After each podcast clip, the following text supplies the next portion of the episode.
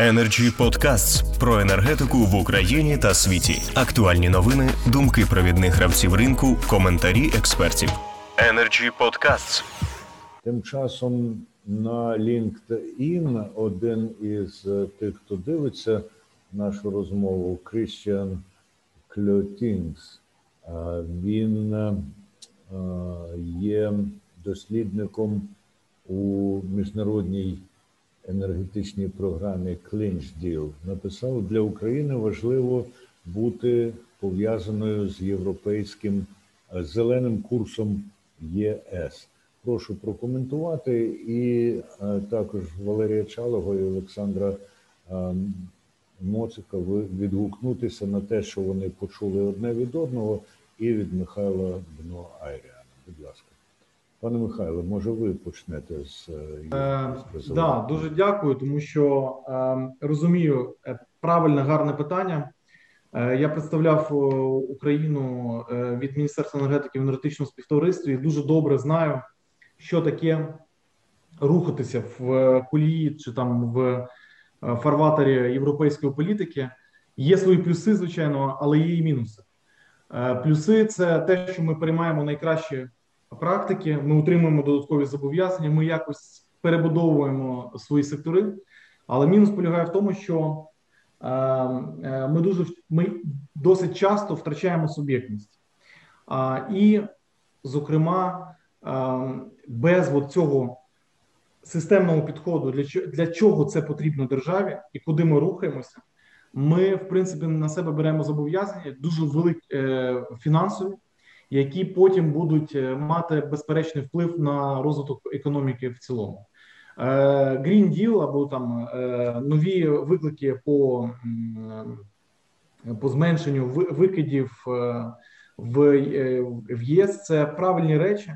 Але питання в тому, що яке наскільки Україна здатна це на себе всі зобов'язання взяти. Це по перше, і українські підприємства. Якраз отут полягає і завдання енергетичної дипломатії, що окрім отримання зобов'язань або намагання там доєднатися до кліматичної угоди і декларування, нам потрібно переконувати європейських партнерів або міжнародних, не тільки європейських, що е, ми готові, але, будь ласка, збільшити е, фінансування е, відповідних закладів заходів модернізації всередині країни. Без цього це все залишиться декларуванням. А в кінці в кінечному рахунку це буде додатковий фіскальний вплив на усю в принципі економіку країни. І тут треба рахувати, що ми будуємо. Китай свого часу ну я не апологет цього, але просто зробив ставку. Вони десь закрили очі на якісь речі по екології, по всьому, розвиваючи промисловість, е, інвестуючи, залучаючи іноземних інвесторів з найкращими технологіями, щоб вони прийшли, і поступово піднімаючи стандарти е, безпеки і якості всередині країни. Е, тому нам потрібно для себе всередині сказати, яку країну, яку промисловість ми будуємо, і як нам треба вбудуватися в європейську парадигму. І це якраз про цю координацію, про яку ми казали. Це не лише дипломати повинні робити, але це повинен бути президент, прем'єр, фахові міністерства і, звичайно, людина, яка це координує, яка скаже: Ми вас почули, ми отримали запит. Давайте подивимося, як це реалізовувати, і що ми можемо отримати е, у Брюсселі або в Вашингтоні, або в інших центрах. Ось е, питання в чому. Дякую, пане Михайле. Пане Олександре, можливо, ви додасте до цього. Ну, звичайно, що Україна в контексті інтеграції в Євросоюз і не тільки е, в цьому контексті, в контексті збереження природи, клімату, е, буде крок за кроком е, нарощувати зелену енергетику, але Тут треба розуміти, що очевидно, наші ми не зможемо її нарощувати такими темпами, як це роблять західні країни, і наш шлях часовий, очевидно, має бути довший, того що наша економіка є не настільки сильною, щоб зразу разом в великих обсягах брати такі зобов'язання, які дійсно будуть е, складними для виконання. Але звичайно, що безвуглецева енергетика вона буде збільшувати свої обсяги у світі загалом. Ну і ми, очевидно, цієї тенденції маємо дотримуватися з зауваженням стосовно того, що е, наш рівень розвитку не дозволить нам е, брати на себе такі зобов'язання, які сьогодні може взяти Німеччина, скажімо.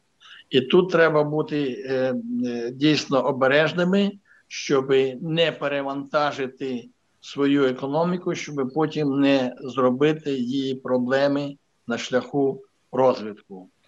Другий аспект цього питання зараз е, в Європі у всьому світі точаться дискусії стосовно атомної е, е, енергії. Вона теж є безвуглецева.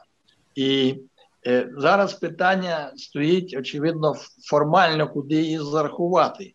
Тому що по факту вона є безвуглецева. По факту вона є беземісійною. І багато експертів може навіть в майбутньому це буде превалююча думка. Е, Уже сьогодні зараховує атомну енергетику і і формально, і неформально до е, е енергетики, е, до, яка стоїть в одному ряду із зеленою енергетикою. Тобто, е, очевидно, Е, це дискусії ці будуть продовжуватися, і оскільки е, світовий розвиток вимагатиме е, з часом все більшого і більшого обсягу енергії, то роль атомної енергетики теж очевидно, принаймні в ряді країн буде зростати. Ну на сьогодні ми знаємо, що Польща, наприклад, е, готується побудувати шість атомних реакторів до 2043 е, до 2043 року. Е, Словаччина працює над збільшенням своєї атомної частки в енергетиці. Те ж саме мова йде про деяких інших наших сусідів. От Білорусь побудувала один блок і будує ще один. Ну, якщо взяти такі класичні країни, як Франція там взагалі десь 70% всієї електроенергії виробляється атомними станціями. Тобто, ну і країни, е, які, е, як ми називаємо, які розвиваються, е, вони на сьогодні мають думку однозначно, що частка атомної енергії енергії має збільшуватися, оскільки ця енергія є е, набагато дешевшою, і е, атомна галузь може забезпечити її е, в належному великому обсязі. Тому якби дві частини. Перша частина це те, що так, у нас є певна частка зеленої енергетики, вона очевидно буде розвиватися, але тут треба бути дуже обережним і балансувати між тим, як збільшувати ту частку, і наскільки це буде е, тягар для е, економіки, яка, яка, яка, на жаль, не є сьогодні серед передових економік світу. От і друге, е, подивитися якби новим поглядом на атомну енергетику. От зараз, скажімо, що стосується України, то вже прийнято рішення президентським указом. Це рішення зафіксоване про добудову двох енергоблоків на Хмельницькій атомній електростанції, третього і четвертого енергоблоків. І коли ці енергоблоки будуть добудовані, то звичайно вони компенсують е, значним чином е, ту втрату енергії, яка вироблятиметься е, за рахунок вугілля. А ми знаємо, що е, ДТЕК теж має програму стратегічну по зменшенню а, значить, споживання е, вугілля на теплових станціях і про, про переведення енергії, про переведення енергетики е, компанії більш на е, дорогу зеленої енергетики. Але е, якщо виникатимуть якісь там якби е, проблеми у обсягах, то тут атомна енергетика завжди може підстрахувати. Тобто резюмуючи, так, за зеленою енергетикою майбутнє, і треба розуміти, що це майбутнє необхідне в контексті негативних процесів по зміні клімату. З іншого боку, ядерна енергетика теж має розвиватися, особливо в тих країнах, які на сьогодні не можуть собі дозволити розкоші повністю від неї відмовитися і перейти на якісь інші види енергії. І потім питання виникає, чи взагалі потрібно це робити, тому зараз теж дискусії точаться, і навіть в розвинутих, дуже розвинутих європейських країнах е, е, ті е, е, е, кількість тих експертів, які вважають, що треба все-таки повертатися назад до атомної енергетики, е, зростає. От так що, таким чином, дякую. Дякую, пане Олександре. Те балансування, про яке говорив пан Моцик, воно в дилетантському розумінні є неодмінною складовою дипломатії. І моє запитання до Валерія Чалова перед тим, як ми будемо вже підбивати підсумки, наскільки енергетична дипломатія має бути публічною, наскільки вона може оголошувати і проголошувати свої цілі? Чи як ведеться в дипломатії, дуже багато має залишатися за лаштунком? Насправді, от все, що ми обговорювали, це і є публічна презентація, скажімо, того, що має відбуватися в енергетичній дипломатії. Звісно, як і сама дипломатія має свою, свої інструменти, і переговори, і підготовку рішень. Тобто, ясно, що це не дуже така публічна сфера, але мова ж не про це йдеться. От зараз я почув від моїх колег, яких я знаю багато років, які більше ніж я працюють в енергетичній сфері. Я в сфері дипломатії. Вони кажуть, що нічого не визначено, значить, у нас немає розуміння. У нас насправді не те, що визначено. У нас люди платять тарифи конкретні. У нас іде боротьба між нашими бізнесами за ці питання. Тобто тягарем, чому ми обговорюємо як проблемні це питання? Не тому, що хтось проти е, зеленої енергетики, чи е, хтось не розуміє важливість атомної енергетики. Ні, тому що це різні інтереси. Хто має бути арбітром? Арбітром не караючим, а арбітром, який дає інструменти, дає певні переваги. Це в наших умовах це держава, і через механізм взаємодії, через залучення інвестицій, через інші механізми. Тобто. Насправді, у нас ми давайте чесними будемо. Ми не визначаємо, що буде в світі наступні 10 років. Визначаємо не ми одні, скажімо так, і ми не перші, хто це визначає. Якщо зараз Сполучені Штати повертають е, назад, вернулись в Парижську хартію, підписали кліматичну угоду. Вибачте, повертають, піднімають цю тему і.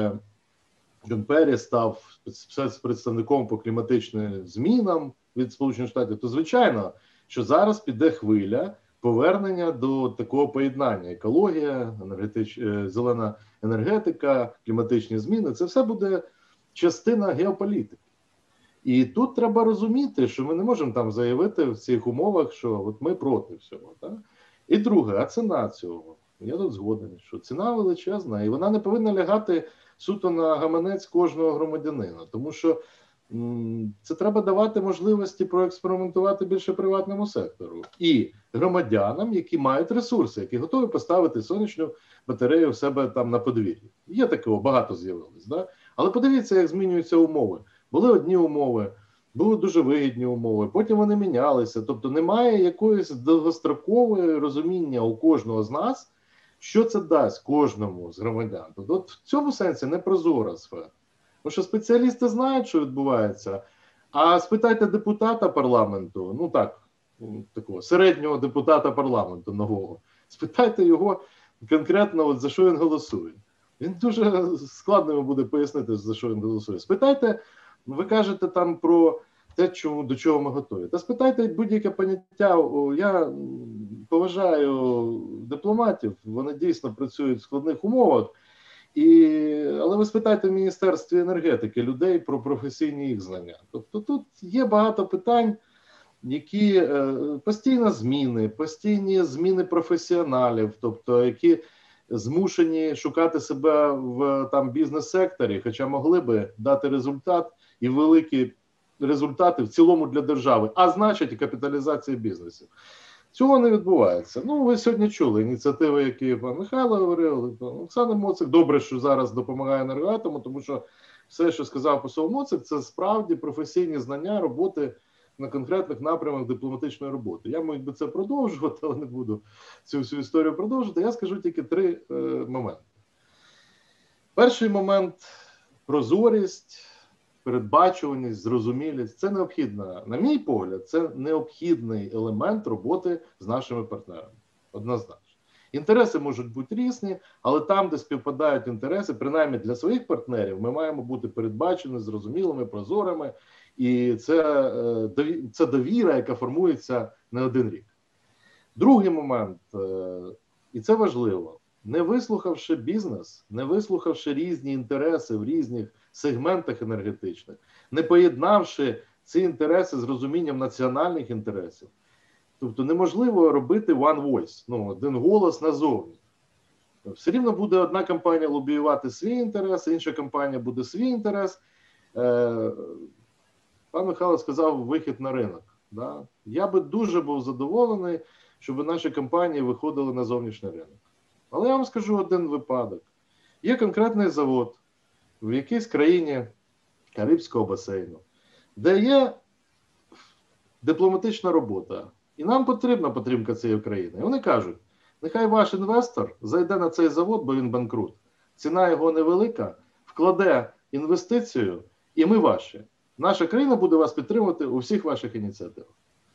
І мої звернення до всіх наших бізнесменів великих закінчилось тим, що вони сказали: якщо держава Україна нам це ну, зробить компенсацію якусь, бо це на першому етапі е, справа, яка не дає прибутку всередині України. Якщо ми знайдемо тут рішення, ми зробимо там.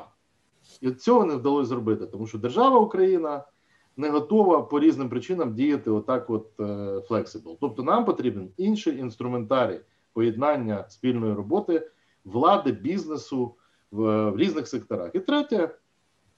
Давайте собі е, ну, не будувати ілюзій. Очевидно, що ми не є е, країною, яка була в тій сімці в 73-му році нафтовій, який Ені, президент Ені, назвав тоді сімкою. І вони є і американці, які впливали на ці компанії, є законодателями мод і, і продовжують бути. Все, що ми можемо зробити, це шукати наші ніші, шукати партнерства, які нам дозволять просуватися активніше, ніж ми це робимо зараз. Це дуже конкурентний світ, він дуже жорсткий. Е, зараз е, у нас є певні переваги, яких не було у нас 5 е, років назад. Ми можемо говорити більш активно, поєднуючи наш внесок в систему безпеки, в систему безпеки енергетичної, в систему безпеки європейської євроатлантичної і наші енергетичні інтереси. Цей момент є. І це треба використовувати. Тому, в принципі, проривів тут не буде. Треба реалістично е, бачити ситуацію. І перше, що треба зробити, от після нашого сьогоднішнього обговорення, це е, зібрати провідні компанії українські, які працюють назовні чи мають інтереси на зовнішніх ринках, і зібрати їх, якщо Пан Михайло, мабуть, уже пробував це зробити у президента, да, зібрати. Якщо не вдається у президента, то тоді проговорити це в уряді, тобто обговорити це питання, що там не тільки був е, не тільки МЗС, звичайно, а всі причетні е, не міністерства, що там були експерти, що там були синтенки. Зробити загальнодержавний діалог, як повинна працювати енергетична дипломатія України. Тобто, це мені здається, з цього хоча б треба зараз почати. Дякую. Пане Валерію. Отже, чітко бачити цілі, співвимірювати наміри із можливостями і координувати зусилля. Це випливає з того, про що сьогодні говорили. Панові Моцику і панові Бно Айріну, якщо вони хочуть е, додати і підбити підсумки, надаю слово, але я би ще е, просив вас відповісти на запитання. Тут йшлося про необхідність підготовки людей, фахівців галузі енергетичної дипломатії. 100-150, здається, називалося. Нам потрібно таких фахівців. Хто і де їх готувати? Будь ласка, першим тоді пан Михайло. Їх повинні готувати в першу чергу університети. базові, на мій погляд. Е, у нас є достатня кількість таких університетів, які можуть і повинні це робити. Це, наприклад, е, інститут міжнародних відносин в в Київського національного університету Шевченка. Це сам Національний університет Шевченка, це ем, факультет міжнародних відносин Львівського національного університету, де пан Мальський директор, і таких і це не повинно бути обмежено коло. Тобто таких може бути 3, 5, 6 вишів. Але тут повинно бути дві складові, навіть три. Перше, повинно сам, е, хотіти сам, е, самі інститути та університети. І тут, е, на жаль, є є питання про те, що чи хочуть вони Е, цьому навч... Е, навчатися, інвестувати в це теж кошти в розробки програми, тому подібне. Друге, це повинна хотіти держава, замовляючи у них таких фахівців і бачачи стратегію або координуючи, не потрібно навіть фінансувати. Можеш просто за стіл переговорів сісти і сказати: давайте зробимо 30 фахівців. От е, Укренерго, там роботодавці, ви візьмете на себе частину фінансування підготовки, тому що ми це робили в Укренерго. І ми це робили з Харківським муніципальним університетом, програмою, яку ініціював я по освіті електроенергетичній і з інститутом міжнародних відносин. І це третє, те, що я казав, що повинно бути бажання е, роботодавців мати е, підготовлених таких людей і інвестувати в це е, протягом трьох-п'яти років. Плюс, звичайно, готувати кадри в принципі можуть і це, це нормальний процес. От пан Чали свого часу багато багато років очолював шанований think tank в цій країні. і Був напевно одним з найкращих експертів в, в, е, в міжнародних відносинах. А в нього були дуже круті експерти в, в команді по енергетиці, які я, коли був студентом, журналістом, на них молився і читав їх, чекав їхні аналітичні звіти. Тобто, think tank теж можуть насправді розвивати цих людей, таких людей навчати, ну тобто навчати і генерувати е, ці завдання. Плюс е, мозгові центри можуть частково перебрати функції людей тих, тому що вони можуть давати альтернативну точку зору, вони можуть опрацьовувати напрями, які на які в тебе фізично ресурсів е, людських немає. І ми це, наприклад, бачили в компанії «Укренерго», коли ми розуміли, що нам краще найняти фахівця, який розуміється в німецькій політиці, наприклад, там навіть е, кандидата наука або професора,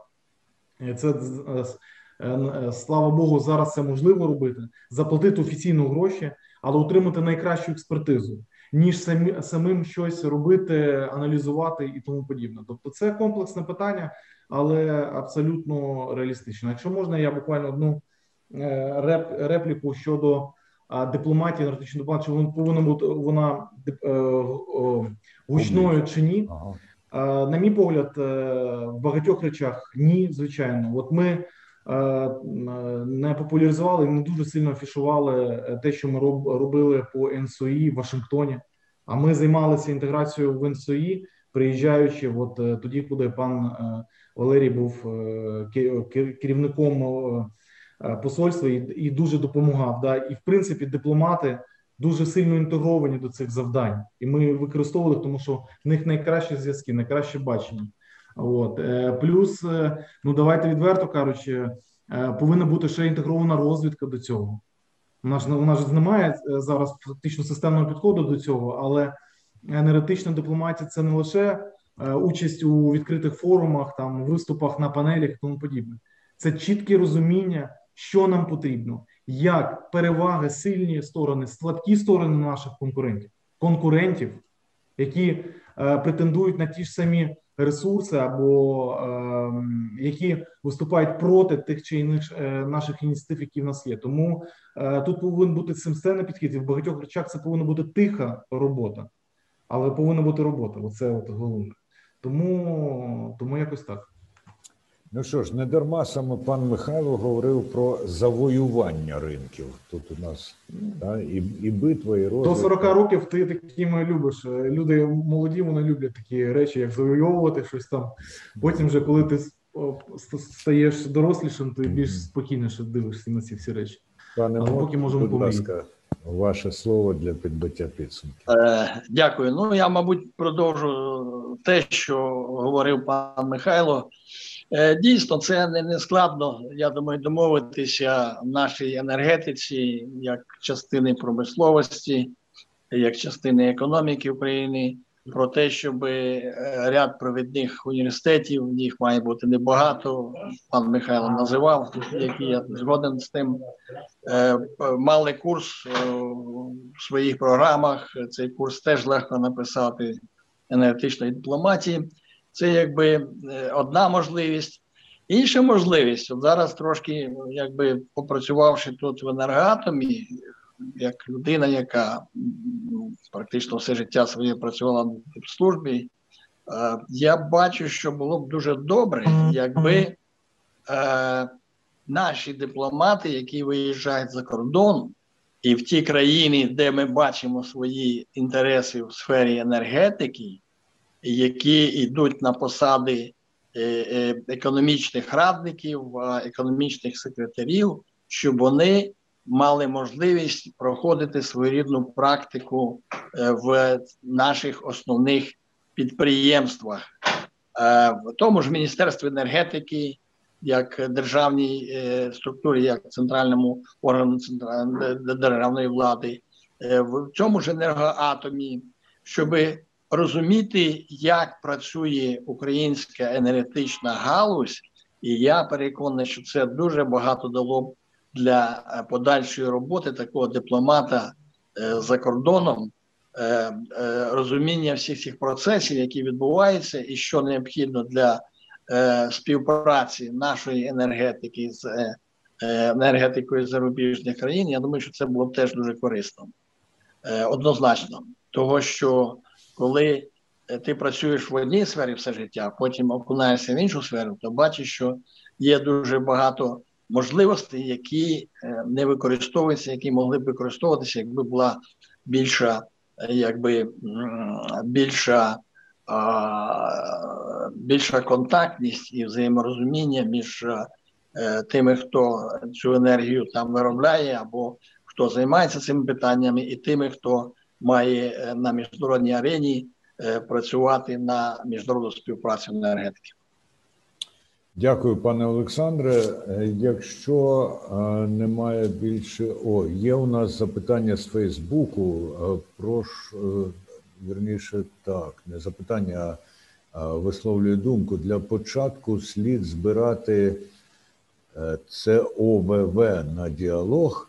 Крос-галузева взаємодія слабо працює, можливо, на трійку за 12-бальною системою. Пише Олександр Локтіонов.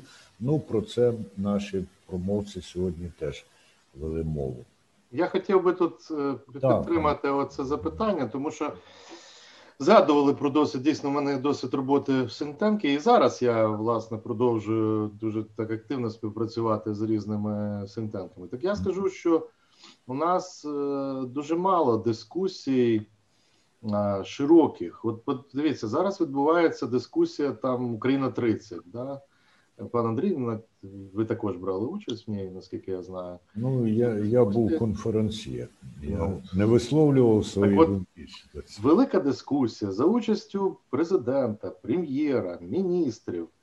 Ви хоч щось чули з запрошенням незалежних експертів, можливо, якихось альтернативних точок зору, як було раніше. Причому я вважаю, що це велика проблема зараз, тому що раніше. Е, були більш, от якщо говорити про прозорість, то це не про я згоден тут дипломатичні рішення і всі тим більше розвідка, звісно, це не про прозорість. Я говорю про такі заходи публічні, де поєднання різних точок зору. У нас таке враження, що у нас є влада і є зарубіжні партнери, а українських спеціалістів, українських практиків якось там і не помічають. Я думаю, що це треба міняти дуже швидко. Ну і друге, дуже коротко. Я погоджуюсь е, з тим, що потрібно дивитись майбутнє, навчати. Я про це говорив. Але швидке рішення наступне. Або так як е, посол Моцик сказав, швидке навчання, практика на українських ключових компаніях. Це може через Депакадемію зробити, в принципі, той, хто готується далі, продовжують кар'єру. А а якщо ми хочемо результату швидкого, то це потрібно відкрити програму, яка б фінансувала спільно державою і бізнесом для конкретних спеціалістів. Там річна програма, дворічна програма, яка б включала навчання рік в університетах за кордоном. Це може бути, скажімо, півроку американський університет, півроку Південна Корея чи якісь ринки, які ми ще не знаємо. Друга частина це має бути ознайомлення з можливостями і інтересами України, звичайно, всередині України компаніях. А третя частина це вже безпосередньо ознайомлення з дипломатичною практикою. Це може бути школи дипломатії. Це недорого насправді.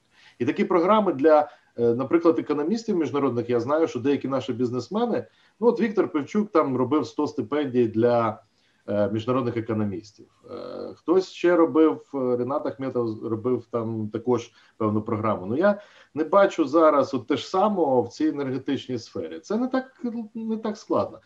І у нашій компанії очолюють люди, які закінчили американські, британські, європейські університети. У нас же в компаніях люди дуже професійні, які отримали закордонну освіту. Давайте будемо чесними. Закордонна освіта зараз вона більш якісна. Тому це має бути поєднання і має бути чітка ціль. Але ця людина має відпрацювати не тільки на компанію, але й на державу також, тобто знайти якесь рішення. Так що, ну але це технічне питання. Насправді, фахівці е, вони виникають не з навчання, фахівці виникають з практики, з роботи, з аналізу вміння поєднувати в собі різні е, навички комунікації. Тобто, почитайте, які професії будуть мати в енергетичному секторі в найближчі там 10 років, е, що буде затримано. Там трошки інше.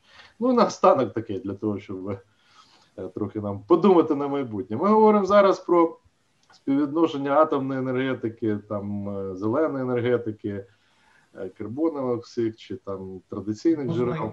А Білл Гейтс а Білл Гейтс виступає і говорить: найбільша проблема для кліматичних змін це вже не вихлопи на промислові, це корови.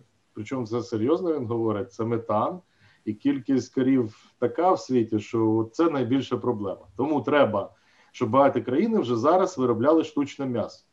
І їли це штучне м'ясо. І ви здивуєтесь, ну зараз в Конгресі йде величезна, сьогодні дивився, ну вчора вже вночі величезна дискусія, причому знайомі мої сенатори обговорюють цю проблему як одну з ключових. Тобто, хороший знак для нас е, в енергетичному секторі, що вже не бачать промисловість як проблему для кліматичних змін, в аграрному проблема.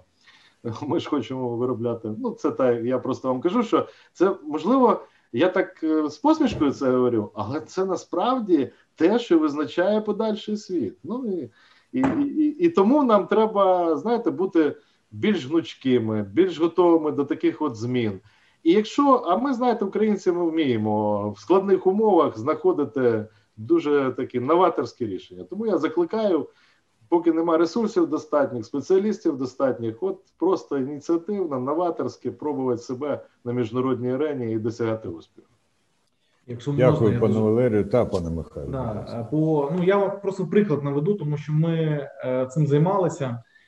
Е, я просто пішов потім на е, губернаторську роботу, і ми так і не не довели е, цього до до фіналізації, але ми прораховували всі ці речі. Тобто, було було коли ми почали займатися інтеграцією НСІ, ми зрозуміли, що в нас не вистачає взагалі кадрів, і нам потрібно близько там 10 людей, 12 в різних е, точках, які розуміють взагалі, що відбувається в енергетичній сфері в ЄС, як це відбувається законодавство і тому подібне. Ми прийшли до е, університету, е, до інституту міжнародних відносин, до пана Копійки, і, намагалися сформувати магістерську програму. Те, що ви кажете, тобто нам не потрібно вчити людей бакалаврату, тобто нам треба взяти готових людей, які вже мають бакалаврську е, спеціальність, зробити нормальну магістерську класну програму.